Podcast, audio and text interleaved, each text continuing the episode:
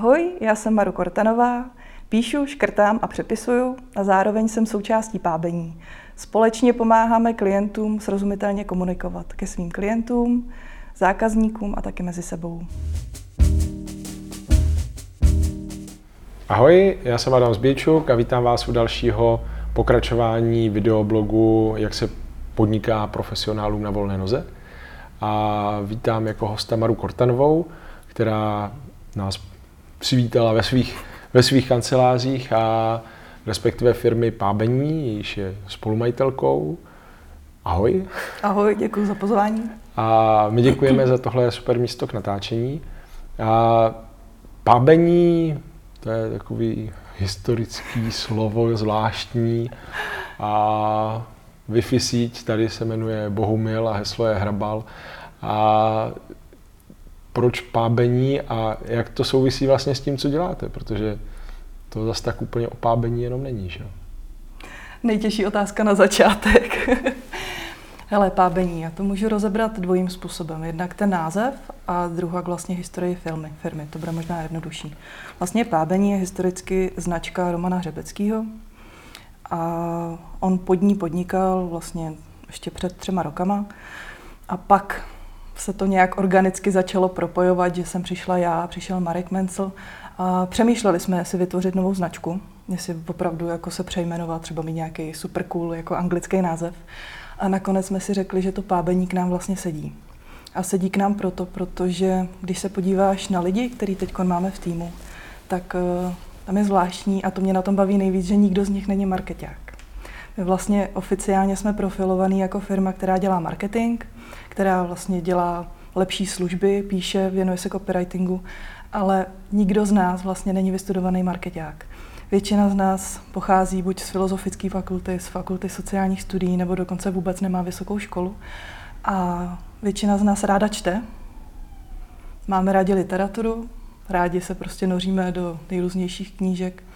A tak jsme si to nechali. Tak zůstalo pábení a vlastně poslední rok a půl si s tím hrajem, takže nejenom, že naše Wi-Fi síť se jmenuje jako Hrabal a Bohumil, ale my dokonce jsme někdy v létě loňského roku začali přecházet na systém vlastně práce projektový, kterou jsme částečně vlastně převzali od Basecampu, takže jedeme v šesti týdenních blocích, kdy vlastně šest týdnů pracujeme a jeden týden se věnujeme interní práci. A i ty bloky máme pojmenovaný po, spis, po spisovatelích. Takže my jsme jeli Škvoreckýho, jeli jsme Čapka, před Vánocema byl krátký dyk. Takže i tak, no. Takže jsme tím trošku postižený a vlastně jsme jako za to rádi, no. A ty jsi začínala jako copywriterka a bavili jsme se přednedávnem o tom, a jak vlastně s různou zhodou náhod, trošku dalo by se říct, začala tvoje freelancerská kariéra. Myslím si, že je to docela zajímavý příběh. Jo, to je zajímavý příběh, který má jedno velké poučení a to je říkat na všechno ano. Vlastně u mě to bylo tak, že jsem odstátnicovala, a do první práce jsem nastupovala, takže dva dny po státnicích jsem eh, našla na Facebooku inzerát, že někoho hledají. Tak jsem se přihlásila, oni mě vzali a tehdy jsem vlastně nastupovala do slovového portálu jako popiskář.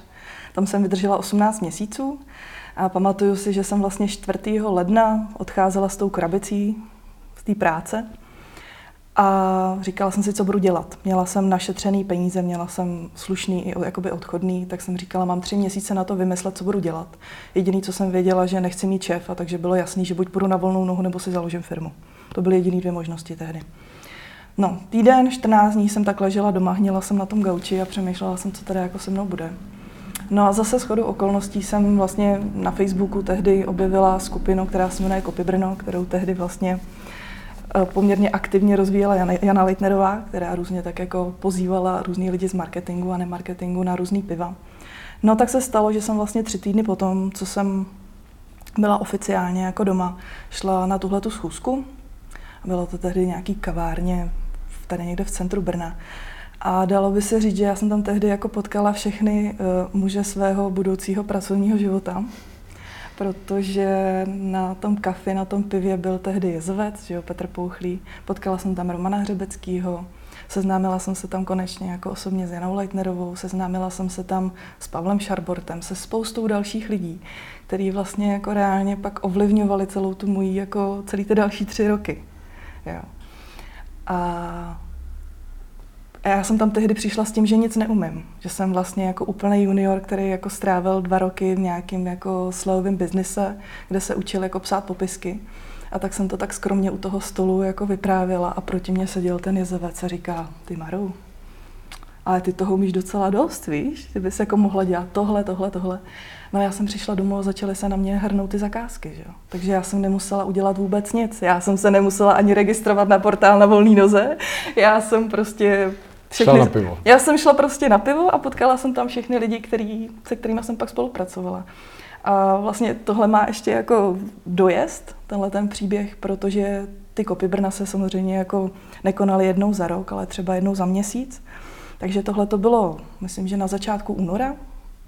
A na začátku dubna jsem šla na další setkání, to už jsem samozřejmě dělala v různých agenturách, různý typ práce. Zkoušela jsem si, co mě baví, co mě nebaví.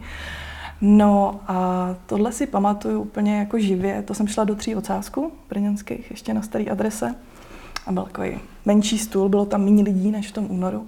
A seděla jsem tam, popíjeli jsme to pivo a najednou si ke mně sednul takový blondětý, vysoký kluk a začal všem jako vyprávět, co, co ho čeká. Tak já jsem vůbec nevěděla, o koho jde.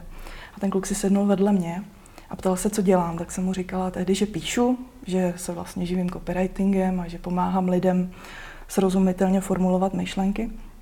A on tak na mě kouká a říká, tyhle, ty by ses mi hodila, víš, já teď píšu takový blogpost, no já chystám takovou konferenci, no.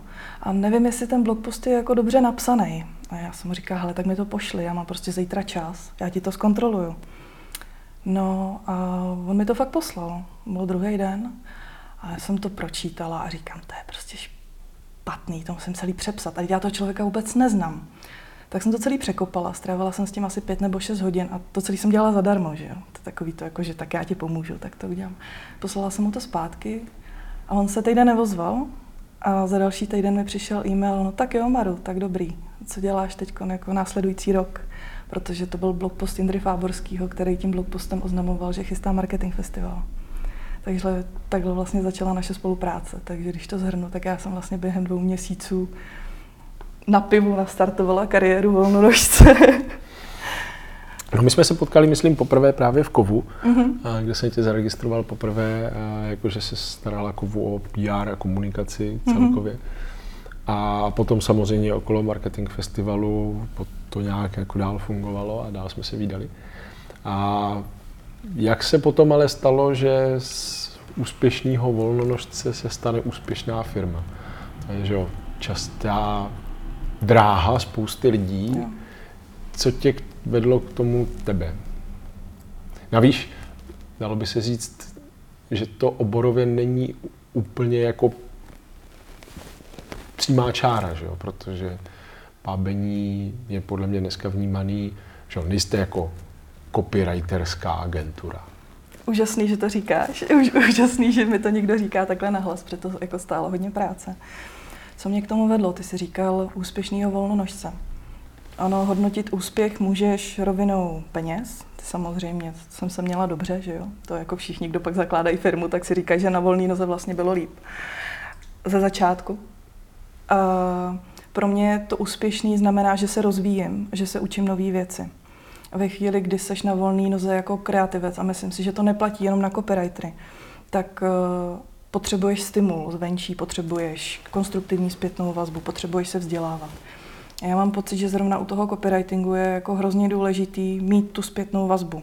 A ve chvíli, když máš sebe lepšího klienta, tak on ti říká, to je dobrý, to je špatný, to se mi nelíbí. Ale je složitý z něj dostat něco konstruktivního, co tě posune dál. A já přesto, že jsem vlastně za, ten, za těch dva a půl roku opravdu vyzkoušela hrozně moc věcí, od psaní scénářů pro televizi, přes jako velký webový projekt, marketing festival, tak mě vždycky chyběl jako někdo, nějaký parťák, nějaký sparring partner, který mě jako bude říkat, hele Maru, dobrý a prostě uč se jako, teď pojďme zkusit tohle. Nebo to, co děláš, by se dalo vylepšit tímhle způsobem. A to je ono. V tu chvíli si uvědomíš, že jestli jako sám sebe chceš rozvíjet, tak vlastně začneš stavět firmu, že jo. A já jsem tehdy měla dvě možnosti, buď že jako se hecnu a postavím brand jako ze sebe, postavím firmu, za kterou prostě budu stát já jako Maru Kortanová a začnu k sobě nabírat lidi, a, a nebo se začnu poohlížet někde jinde. A to byla jako obrovská náhoda, jo, protože pábení vlastně vzniklo, nebo bylo, a já jsem se do ní zapojila ve chvíli, kdy Roman Hřebecký, my jsme spolu se totiž potkávali na projektech. To je úplně jako krásný, že my jsme si vyzkoušeli tu spolupráci na různých projektech a věděli jsme, jak ten druhý pracuje, jak přemýšlí. A bylo nám divný, že se potkáváme čím dál víc. A on pak mi jako psal na Facebook, prostě v Messengeru nějaký zprávy mě a Jindrovi, ještě tehdy, prostě, když jsme jako intenzivně pracovali, pracovali na festivalu. Hele, prostě scháním parťáka do pábení, chci jako to tady rozšířit. Nevíte o někom? A já jsem asi tak minutu přemýšlela, opravdu víc ne. A odepsala jsem mu, a co třeba já? A tím to začalo. Jo. A vlastně já jsem si ze začátku, já jsem nevěděla, jestli dostavět firmu s Romanem, nebo jestli je to pro mě způsob jako nějaký seberealizace k volné noze. Ale po půl roce to vyplynulo tak, že jsme se prostě domluvili s ním a s Markem Menslem, že my jsme ty tři pilíře, že to nějakým způsobem do sebe zapadá, že každý vlastně přinášíme do té firmy něco a že to prostě bude oficiálně jako naš firma, naš, náš tří, nás tří. I, I ten název, i vlastně Romanovo předchozí působení, mm-hmm. ze mhm. kterého jsem ho znal ještě, ještě před pábením, dalo by se říct, a byly právě směrem ke copywritingu, ale dneska je pábení už jako a, tím, co děláte, se posunulo podle mě docela výrazně směrem k designu služeb, směrem k výzkumům a jak taková věc probíhá, nebo jak jako říká, že si ráda, že to zmiňuju a, a co, co vás vlastně, jaký, jaký byl ten postup, kterým jste tady tohle měnili? Jo. Možná jak v rovině toho, jak jste se museli měnit vy, a tak v rovině toho, jak jste jakože měnit Značku za pochodu a předmět podnikání, když by se to tak dalo říct, není úplně snadná, snadná záležitost. Hmm. Jak jsme se měnili my a jak se měnila firma, to je na tom vlastně to nejvtipnější, že my jsme sami sebe vůbec nemuseli měnit. Že když bych měla říct takovou tu nějakou klišoidní větu, která zastřeší vznik vábení, tak je to to, že jsme se dali dohromady, protože už nás nebavilo dostávat blbý zadání. A ve chvíli, kdy seš freelance a seš na volné noze, tak máš velmi malou manévrovací sílu změnit přemýšlení klienta nebo toho týmu, se kterým děláš. Zatímco když máš za zády firmu, která využívá, používá určitou metodologii a máš za sebou tým, který vlastně přemýšlí stejným způsobem, tak je to snazší. A my jsme udělali zásadní chybu, když jsme stavili pábení roman do pábení firma. A to je, že jsme na webu a všude jinde reflektovali aktuální stav, ne tři měsíce zpátky. My už ve chvíli, kdy jsme se dali dohromady, tak jsme věděli, že to není čistě o kopy, že to, jak uvažujeme o textech, že tomu něco předchází, že si to zadání vlastně musíme vytvořit sami, že si ty data musíme zjistit eh, sami, že si ty klienty musíme vyspovídat sami. Takže on už tam ten jakoby proces, to slovo my nemáme rádi, ale jak to jinak říkat, on už tam byl. Hmm. Jo. Ale pro nás tehdy a vlastně i z biznisového hlediska bylo nejjednodušší říkat, hele, Jde to z Romana Hřebeckého pábení do pábení firmy. Jsme dobrý na obsah, ale je zatím mnohem víc. Je zatím to poznání. A vlastně postupně jsme do toho začali šlapat. A teď je to vlastně třetí rok, na jaře to budou tři roky, co pábení je. A ten první rok byl ve znamení toho, že jsme vlastně vytvářeli tu metodiku práce. Že jsme měli něco v hlavě, každý z nás si přinesl něco prostě z těch svých předchozích projektů a snažili jsme se to nějak poslepovat dohromady a testovat to. Mhm. Takže to byla jako testovací fáze první rok. Ten druhý rok už jsme to vlastně začali aplikovat a už jsme si jako uvědomili, kudy vede cesta. Jo? Co, co, v čem jsme dobrý. Proč vlastně ty klienti s námi rádi dělají, když říkají, že jdou za textem a přesto ta hodnota té naší práce je jinde. No a teď si myslím, že už přesně, že už je ten třetí rok, kdy už je to vidět. Že už víte lidi, proč za náma jít, s čím nás poptávají a už to jako sedí na zadku. Ale opravdu to trvalo tři roky a bylo to hodně intenzivní, hodně intenzivní práce. To mě vede k otázce a myslím si, že pořád platí, aspoň takto z mýho úhlu pohledu a myslím si, že mezi tou mojí bublinou bude dost vidět, a že když se řekne pábení, tak si nejvíc lidí představí tebe a Romana. Mm-hmm. Romana a tebe možná. Mm-hmm. A což je, že jo, ta výhoda i nevýhoda toho, že když si člověk jako vybuduje silný osobní brand, tak se to s ním potom vleče. A nechtějí klienti jako chci Maru, chci Romana a jak potom řešit to, že nemůžete obsloužit jako všechny klienty na 30 projektů za raz, nebo kolik a, to bylo? A zároveň, jak jako, že jedna věc je nějaký transfer znalostí dovnitř firmy, aby mm-hmm. vás mohli ty lidi mhm. zastoupit, mm-hmm. ale zároveň, jak to tohle jako vysvětlit těm, těm klientům, že to, protože já se s tím setkávám samozřejmě osobně sám, jako freelancer jsem mohl říkat, a budete pracovat s Adamem Zbejčukem a není to tak, že by Adam Zbejčuk přišel, něco vám prodal a pak už jste ho nikdy neviděli. A ve chvíli, kdy i já jsem žil v té pozici, že vlastně mám vlastní firmu, mm-hmm. nebo jsem tam společníkem, a tak je jenom jako omezený prostor manévrovací k tomu říkat Adam Zbejčuk vám, vám udělá vždycky všechno nebo, nebo jo, nejsme H1, takže jako mě tady budete vidět jako, jo, pořád nejsem H1, ale tady tohle už musím začít řešit taky. Jak to řešíte vy?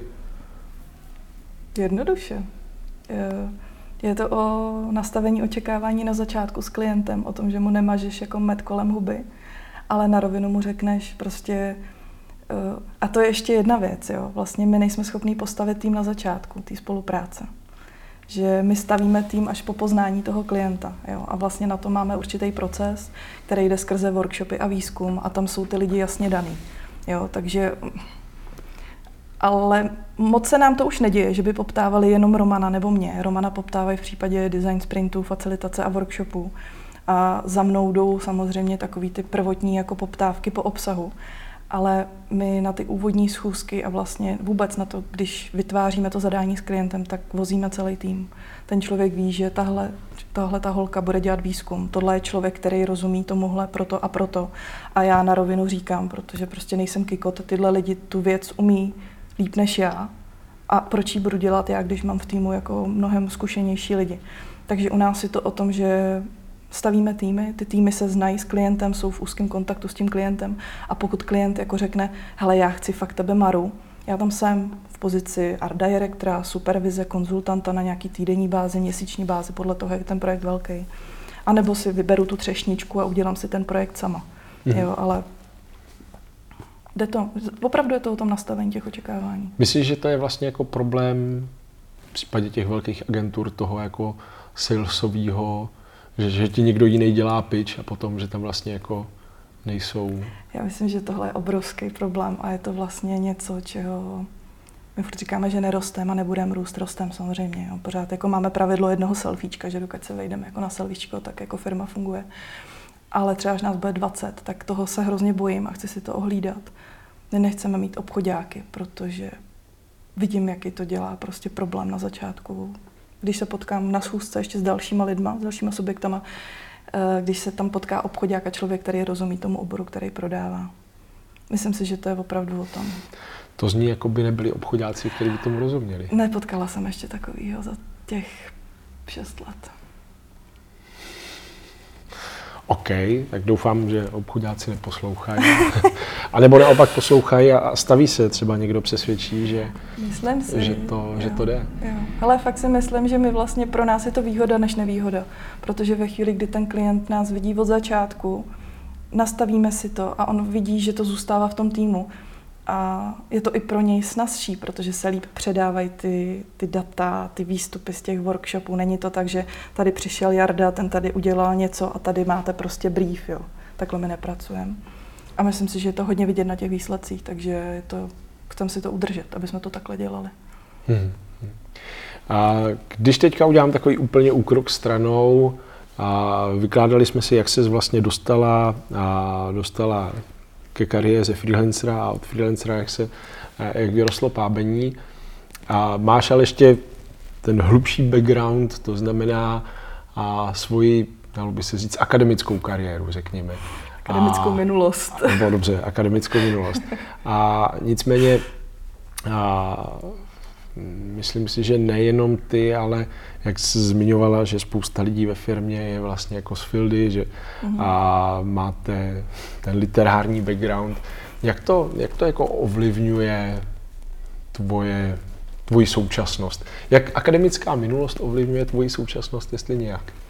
Hmm. Nevím, nakolik teď, ale ve startu toho podnikání hodně. Protože já jsem vlastně vystudovaný jazykovědec. Já mám dva magisterské tituly že jo, z češtiny filolog a ještě dalších pět let na fakultě jako doktorant. Že já jsem tehdy odučila asi 200 nebo 300 studentů. A je zajímavý, že když jsem se hlásila do své první práce, tak jsem jako tušila, že bych to asi mohla umět. Že to vlastně koho poptávají, tak kompetenčně jako tam zapadám.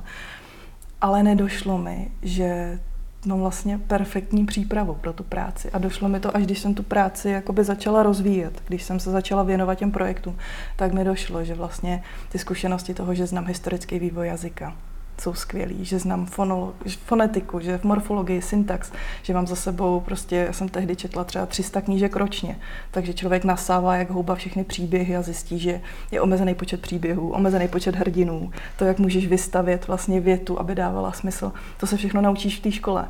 Akorát tě to učí proto, aby si byl dobrý pedagog na střední nebo na základní škole. A já jsem první tři roky vlastně na té volné, volné noze si uvědomovala, že ne, že to je vlastně úplně jinak, že to je skvělý vzdělání pro copywriter. Jo. Tak ono dává smysl, aby lidi, kteří jako no, ty češtině nedává, rozumí, nedává. mohli tohle dělat. Protože ten switch je, ty jakoby copywriteri, ten skill toho, nebo to, co musí ten copywriter umět, jednak rozumět jazyku, rozumět lidem, umět zjednodušovat věci, ale ta druhá věc je, je ten náhled do toho biznesu pokud ten jako copywriter nechápe, proč to dělá, co jsou ty argumenty vlastně, co je ten zlatý grál toho klienta. To je podle mě Samotná 80%. průprava češtiny nestačí. Samotná Nes... průprava češtiny nestačí, jo. Ale říkám, pro mě to bylo jako hodně cený a doteď mám prostě ve slajdech na mém školení, mám několik slajdů, který jako říkají, proč je dobrý, jako, že mluvíme česky, že prostě ovládáme tu češtinu, protože si to zpětně uvědomíš při tom studiu. Zůstalo ti z toho něco jako uh, nechuť k žargonu a anglicismům, nebo... Jo, jo, kam tohle směřuje. Myslím si, že jako ono je to speciálně v té marketácké bublině hodně slyšet. Aha. Možná bych si dokonce troufnul říct, že u lidí, kteří aspoň na to trošku dávají pozor, tak lidi, kteří přichází z češtiny a možná v menší míře i, i ze žurnalistiky, je jakási brzda proti tomu jako newspeaku, který jinak v tom marketingu je takový velmi vlezlej. Jo. Možná si všim celou dobu, co tady povídám, tak se občas chytnu za jazyk, že se snažím říct nějaký termín a pak se ho snažím říct jednodušejší a česky. Ale uh, asi takhle. Já jsem pro jakýkoliv obohacení jazyka, nemám problém s anglicismama, neologizmy. To je to, co potřebuješ k tomu, aby jazyk zůstal a vůbec, aby to zůstalo živý. Že jo? Ve chvíli, kdy to zakonzervuješ, tak umře. To je prostě základní pravidlo jo? jako vývoje jazyka. Takže já jsem vlastně jako ráda a ráda ty novotvary vytvářím, ráda si s nima hraju i v kopy, že jo? Prostě jako veškerý, veškerá komunikace na marketing festivalu stála za tom, že jsme si hráli, hráli s češtinou. Uh, co si myslím, že je problém a na co možná naráží ty žurnalisti, je to pochopení. Když se budeme bavit my dva a budeme tady jako si pičovat věci, že jo, a budeme se bavit prostě o tomhletom, tak máš ten kontext. Máme vlastně, bavíme se v kontextu toho, co známe a rozumíme si.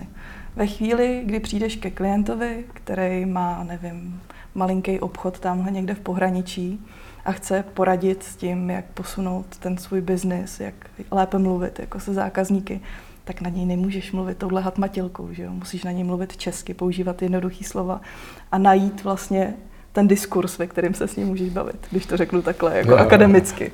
A to je ono, jo. A ve finále to je jako hlavní smysl toho copywritingu, že jo? Jako najít tu řeč, řeči toho klienta, to, co vlastně ten klient dělá a doručit to srozumitelně k těm zákazníkům. Protože pokud jako to neuděláš, tak co, co jsou příklady firm, který tě svým jako obsahovým marketingem nejvíc baví u nás dneska, jako v České republice? Nějaký? Co se, když se na to koukneš, si říkáš, to jo. To, jo. to je škoda, že to nenapadlo mě. Dobře, no. tak jednak, uh, obsahový marketing, úplně mě to, trhlo mě to tady, jak jsi to řekl. To Není obsahový marketing. Já tady budu za hejtera zase chvíli. Obsahový marketing neexistuje. Stejně jako neexistuje e-mail marketing, affiliate marketing. Všechno je to jeden marketing. A to, jaký prostředky a nástroje a kanály k tomu využíváš, tak to pak děláš jo, v rámci toho marketingu. A obsahový marketing je neuvěřitelný buzzword, protože když si to jako řekni si, co je obsahový marketing. Vytvářím obsah, ale obsah je prostě všechno. Komunikace, text, obrázky. Jo, a to jsme zase ve filozofické debatě. Ale zpátky k té otázce. Uh, firmy, které mě baví. No, pochválím si svoji práci, práci mých lidí. To, to mě jako hodně baví, že se můžu postavit za, za tu naši práci, že mě to baví po letech. Jo, že prostě po dvou, po třech letech se podívám na klienty, který jsme dělali a pořád mi to dává smysl. A jinak to jsou takový ty tradiční jako ambi, ambiente, že jo, baví mě, zůd mě baví. Ty, ty jako do toho hodně šlapou, je to vidět i v tom časopise. Je s tím hejbou, že se snaží ty věci posouvat dopředu. Baví mě... Sex shopy mají dobrý kopy, když se podíváš, tak si s tím opravdu hrajou a nebojí se vlastně překračovat ty hranice a vlastně jako lomit ty bariéry a to mi přijde super. Hmm. No moc jich není, popravdě.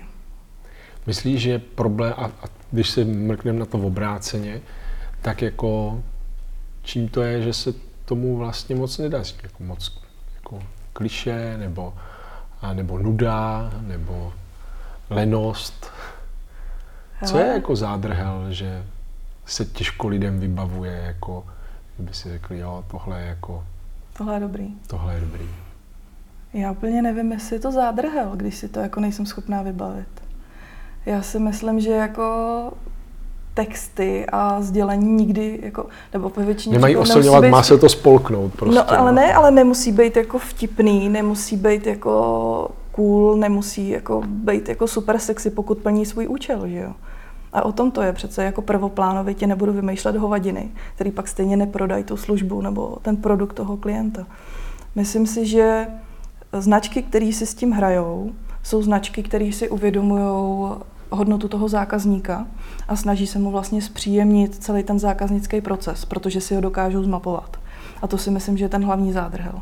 Protože, a vezmu to i vlastně skrze naše klienty, že jako napsat uh, krásný nějaký uvítací e-mail nebo otextovat hezký landing page, to samozřejmě jde a je to otázka pár desítek hodin.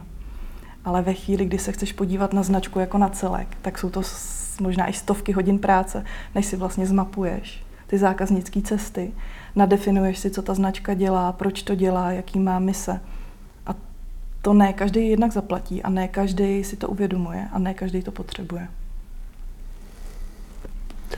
Myslím si, že to znám z nějakých jiných úhlů, ale, ale chápu, chápu, jak to myslíš. A když bys měla, když bys měla vybrat nějaký svůj projekt, ze kterého máš největší radost, nebo co tě teďka aktuálně nejvíc baví? Z čeho mám radost, a nejsou to třeba teď úplně moje projekty, ale jsou u nás, tak to jsou fit recepty, to je zajímavý projekt. A baví mě, baví mě Kentiko, který vlastně je teď ve fázi, že my jsme tam něco nastavili a oni si uvědomili, že vlastně je to to, co my děláme, potřebují dělat zevnitř, což je úplně to nejlepší, že si to uvědomí ta firma, že jim třeba chybí nějaký člověk v tom řetězci tam, který vlastně se o tohle má starat. A našli si takového člověka a on vlastně rozvíjí tu naší komunikaci, tak jak jsme to nastavili, to je super. Z toho mám velkou radost. To tě možná zastavím, protože si myslím, že to je jednak zajímavý case, jednak jsem měl možnost do toho maličku nahlídnout. Mm. A když jsme se tehdy o tom bavili, tak vlastně říkala, že Kentiko má velmi vzácnou, vzácnou devizu toho příjemného prostředí a nějaké firmní kultury, mm-hmm. kterou tím, jak jsou v tom ponozený, tak si ani třeba jako neuvědomovali naplno, jak důležitý a kladný to vlastně je mm-hmm. a mhm. jaký, jaký vliv to může mít typicky, že on nábor. Mm-hmm. A snažili jste se to nějakým způsobem vytáhnout z nich a ukázat ven. A téma nějakého HR marketingu je dneska a strašně cool, cool topic, protože... Všichni to dělají. všichni to dělají. Branding. Přesně tak, protože prostě nejsou lidi. A, a přitom troufám si říct, že jako, že by obecně se dalo říct, že všichni zaměstnanci jsou hrozně šťastní ve své práci. Asi nejde, to by nám ten trh s freelancingem nerostl tak, jak roste. A jak, jak se tady s tímhle pracuje? A co, co ty firmy dělají jako pro to, aby, jak, jak, to, jak to vlastně v tom Kentiku, jestli můžeš poodhalit, co jste tam vlastně jako našli a pak jim pomohli vytáhnout. Myslím si, že to je jako zajímavá věc právě i pro ty freelancery, kteří už by nikdy do žádné firmy nechtěli. Kentiko je takový diamantík, to je můj srdcový projekt, takže mám takhle ty růžový brejle a jako těžko se to nějak jako popisuje neutrálně. Uh, ale vždycky je to o tom jako poznat tu firmu. A my, když jsme tam přišli na úvodní workshop, který byl velice příjemný, tak nám vlastně zaměstnanci, tedy to byly tři lidi, říkali, no a u nás je to takhle a my máme tohle, takovýhle volno a takhle si tu žijem a pípačky jako máme, ale proto a proto. A my jsme si to jako zapsali a Roman tehdy byl se mnou na tom workshopu, byli jsme tam spolu a on říká, no jo, ale jako fakt to takhle máte? To nám vždycky na tom úvodním workshopu jako všichni říkají, jak jsou skvělí, úžasní, plácají si po ramenou. A oni říkali, jo, jako fakt to takhle máme. A tam přijde ten geniální krok za mě, že my si to pak ověřujeme, jestli to, co říká vlastně ten management nebo HRistky nebo kdo další, jestli to tak cítí i ty zaměstnanci. Takže já jsem potom absolvovala asi 20 prostě hloubkových rozhovorů, kdy samozřejmě se neptáš, jako a fakt to takhle máte, ale znovu to jsou jako otevřené otázky, kdy zjišťuješ ten jejich pohled na věc. A pak si sedneš na ty data a řekneš si, aha, oni to tak fakt mají.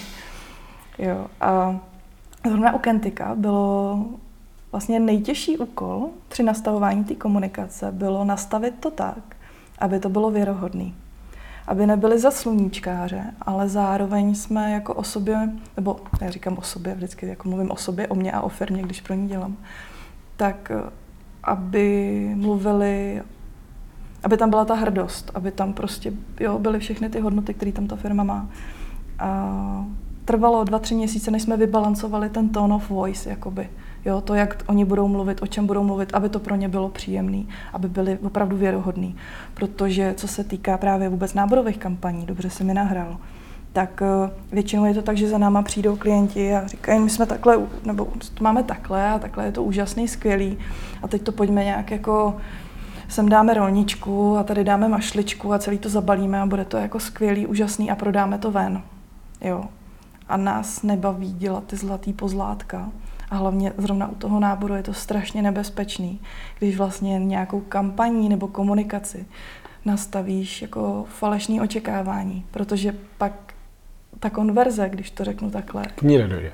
K ní nedojde, anebo dojde a ten člověk uteče během onboardingu. A je to blbý, protože ty přijdeš o prachy, on ztratí část života, všichni jsou nešťastní. Jo, takže a nejenom u těch náborů, ale obzvlášť u nich je důležité si hlídat, jaký očekávání nastavuješ jakoby v té komunikaci. A to zlatý pravidlo je, že nastavuješ, nastavuješ o fous horší, mm. než pak v reálu jsou. Jo, aby ty emoce šly nahoru a ne, aby prostě jako šup a jsem v propasti nazdar a už se v životě neuvidíme a budu na vás nadá, budu jako nadávat rok, že to tady bylo špatný. Je to tak? No. S tím se nedá než souhlasit. A já děkuji za spoustu zajímavých poznatků a komentářů. Hodně štěstí v pábení. A třeba se tady uvidíme zase někdy na nějakým dalším natáčení. Máte to tady moc pěkný. Budeme moc rádi. Díky moc. Taky děkuji.